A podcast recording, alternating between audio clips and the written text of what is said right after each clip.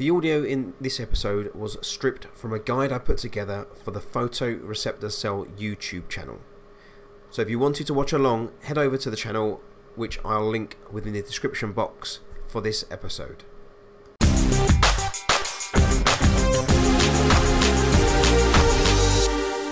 Hey everybody, Gary Fernan here for Photoreceptor Cell, and in this video we're going to work through and we're going to create a Polaroid template in Photoshop.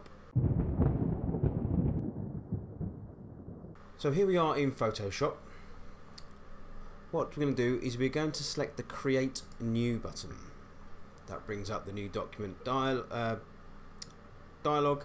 Um, we're going to come across to the right hand side of this box into the preset details, and we're going to work in inches. Uh, change the width to three point four eight three.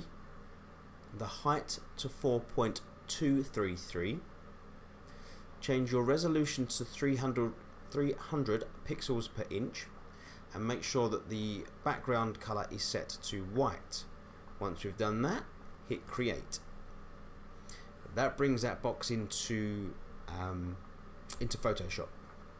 If we come across to the layers panel, hold down Alt and double click on the background layer. That changes that layer to layer zero, which means it is now editable. Once we've done this, come over to the rectangular marquee tool. Under style, hit it on hit it normal or hit it normal, select normal, and then we are going to drag our marquee across our template here,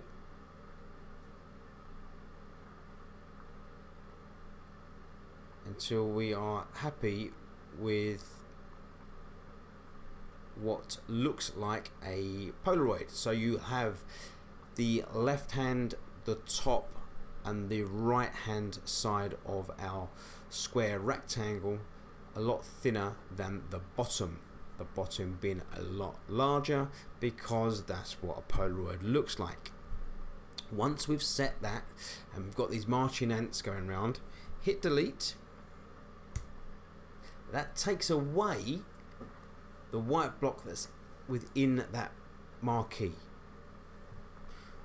So we can deselect that now. We do that by holding down Command and D, and there we have it.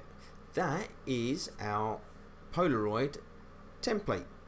We can now bring in photographs and we can slide those uh, those in to the the area that we've cut out. But what we're going to do in order to do that is we've got to save this as a P N G file. And there you go.